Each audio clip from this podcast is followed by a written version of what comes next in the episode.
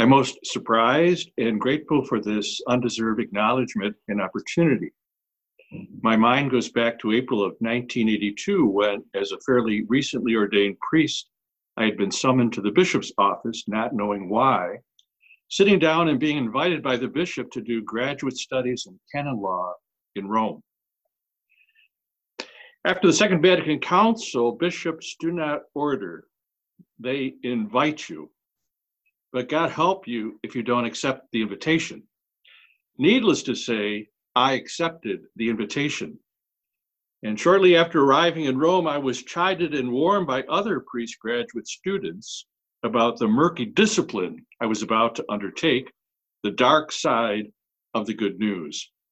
This made me even more excited to gallop over to the Gregorian University to listen to scintillating lectures in the Latin language about such provocative topics as general norms. I must confess to you that while undertaking these studies, I underwent a conversion. Timing is everything. And I had the wonderful opportunity of being immersed in canonical studies when the 1983 Code was promulgated and attending the ceremony in the Vatican, in the Hall of Benedictions, when Pope John Paul II presented to the Church the new code, where he stated, from the intimate reality of the Church, from this diversity of members and functions spring the rights and duties belonging to individual persons or to groups within the church. He has been careful to regulate by issuing laws and precepts according to the needs and requirements of time and place. In the Apostolic Constitution promulgating the code, Sacrae Disciplinae Leges, the Pope had said, among the elements which characterize the true and genuine image of the church, we should emphasize especially the following. All the members of the people of God, in the way suited to each of them, participate in the threefold priestly, prophetic, and kingly office of Christ, to which doctrine is also linked that which concerns the duties and rights of the faithful, and particularly the laity. One of the contributions of our law that has been most attractive to me is this elaboration of the rights of the people of God. As Pope John Paul once stated, as the church's self awareness has developed, the human Christian person has found not only the recognition, but also and above all, an explicit, active, and balanced defense of personal basic rights in harmony with those of the ecclesiastical community. This too is a duty the church cannot renounce. One of the key ministries of the canonist is advocacy, assisting a person who needs legal representation in a variety of fora. The canonist can help the wider community by its own discipline, by an affirmation of those he or she is called to represent, as a person endowed, as Pope John Paul II says, with universal inviolable and inalienable rights and invested with a transcendent dignity. It became more and more clear to me that there is a place for the canonists in today's church, an extremely important one.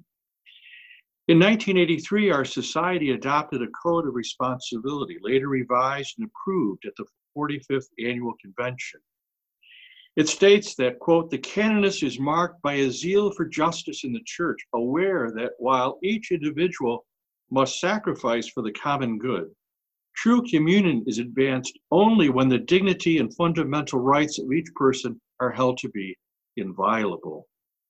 The canonist takes as a solemn obligation fidelity to the cause of justice and to the competent fulfillment of one's office, even in the face of misunderstanding or opposition. Our code goes on to state in order that members of the church may be aware of their rights and duties, the canonist has a responsibility to educate and to advise the members of the church as to the substance and procedures of church law.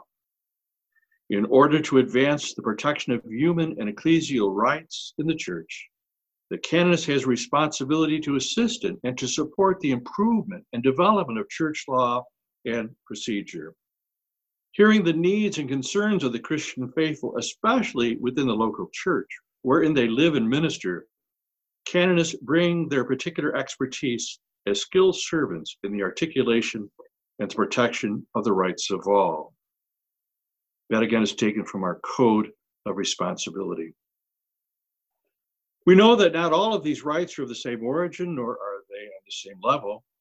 The church has continued to express and clearly specify the claims of human dignity. The teaching of various popes in the last two centuries has contributed to a developing canonical awareness of the rights of individuals that the legal apparatus of the church must foster and protect. Some of these rights we know have been specifically included in the code, including the right to privacy, and to protection of one's good name, Canon 220. It has become quite clear these last few years that the canonist is required to make sure that the work of justice becomes part of his or her ministry. This affects many of the issues that emerge nowadays in the typical diocese. These include, besides incidents of alleged sexual abuse by clerics and employees, other issues related to diocesan and parish employment and just remuneration, as well as a variety of other potential employment matters that can be generated within diocesan bureaucracies, including lapses in ethical business practices. Sensitivity in all these matters is required since we have seen how strong civil sanctions can be applied against the church when human rights violations are detected. The church, as a teacher in the area of human rights, will be judged by its own practice. We stand proverbially on the shoulders of giants.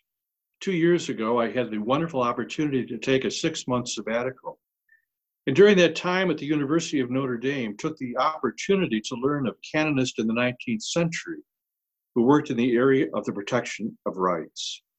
Among many, I came to especially admire Father Eugene O'Callaghan, a priest of the Diocese of Cleveland, who in the 1860s, in a series of articles in the National Catholic newspaper, the Freeman's Journal, wrote pointed articles under the pseudonym Jus about issues related to priests of the United States and perceived injustices, including tenure for pastors, suspension without due process, and a lack of subsidiarity.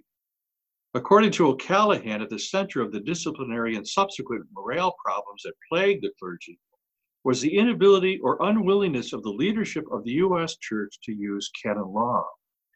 He fought to have the church in the United States no longer with a missionary status so that pastors would be named instead of rectors, and with the title of pastor, priest should then be considered irremovable, making his removable impossible, his removal impossible unless for specified causes, and then not at the nod of the bishop, but after a fair and impartial trial by the issue of which the bishop himself is as much obligated as the priest.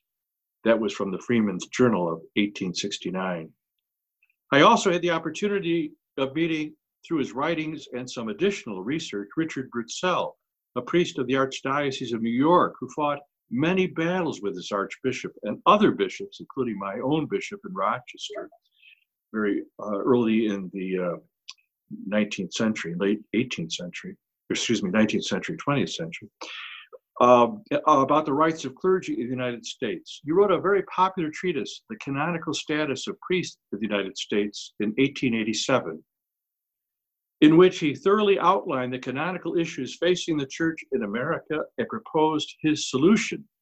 He wrote in his preface, Hence, the clergy will derive real profit from the knowledge of the safeguards of law with which their position is protected by the legislation of legitimate ecclesiastical authority.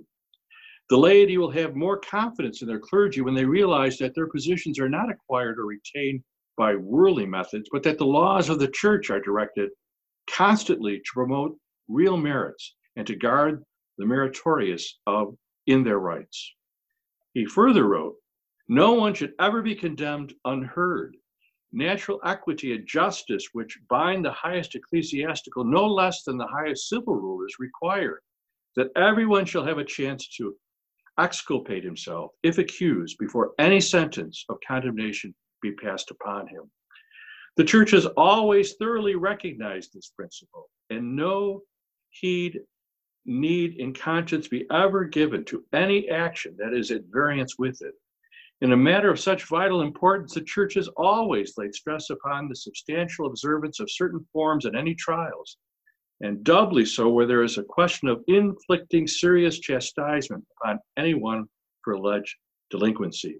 It must be properly proved that the alleged action be really a delinquency in the eyes of the law, and then that the accused deliberately and with malice did what has been proved to be a delinquency and is directly charged against him. His explanations are to be heard before sentence is passed. He has invariably a right to the aid of counsel to defend him. Any judge who in a trial should oppose the right of an accused to the aid of counsel shows that he is wanting in the first principle of justice. That again is taken from the canonical status of priest in the United States by Richard Burtsell. We don't have to go back to the 19th century to see giants of our profession who have struggled to protect the rights of the Christian faithful. The recipient of the 1996 Role of Law Award, Monsignor Bill Varvaro, stated in his acceptance speech In more recent years, I have come to see the real need for advocacy to provide information, support, and counsel to those who are either ignorant of the law or are seemingly being crushed by it. Always go straight ahead. And when you come to some obstacle in the road, ask someone to help. I think the times we live in today still demand that we proceed straight ahead. As canonists, we have a tremendous responsibility to our church for the future. The Code of 1983 is a guide for bringing our church into the thought and mind of Vatican II. There's still much to do, and in a special sense, it is the task of the canonists to be strong in our commitment to make Vatican II come alive in our own times. Again, that was Monsignor Varvaro at the uh, 58th Convention, 1996. I am very happy and privileged to be a member of a society which has committed itself to the ecclesial community in such a profound way. The church, the people of God, is a community of persons bound together by faith, hope, and charity, equal in dignity and freedom, for whom the whole law is fulfilled in one word you shall love your neighbor as yourself. Because love can be illusory without justice, and justice cruel without love, the members of this pilgrim people commit themselves to constant growth in communion through love and justice. Thus, canonists, like the law they are skilled in, serve a limited but important function in the church to foster and to promote justice and love in the public life of the church, and that is from the prologue to our code of professional responsibility. And so I thank you all again for your patience in listening to my remarks this evening, for your trust in me, and most of all, I thank you for allowing me to be a member of this great society along with you. Thank you.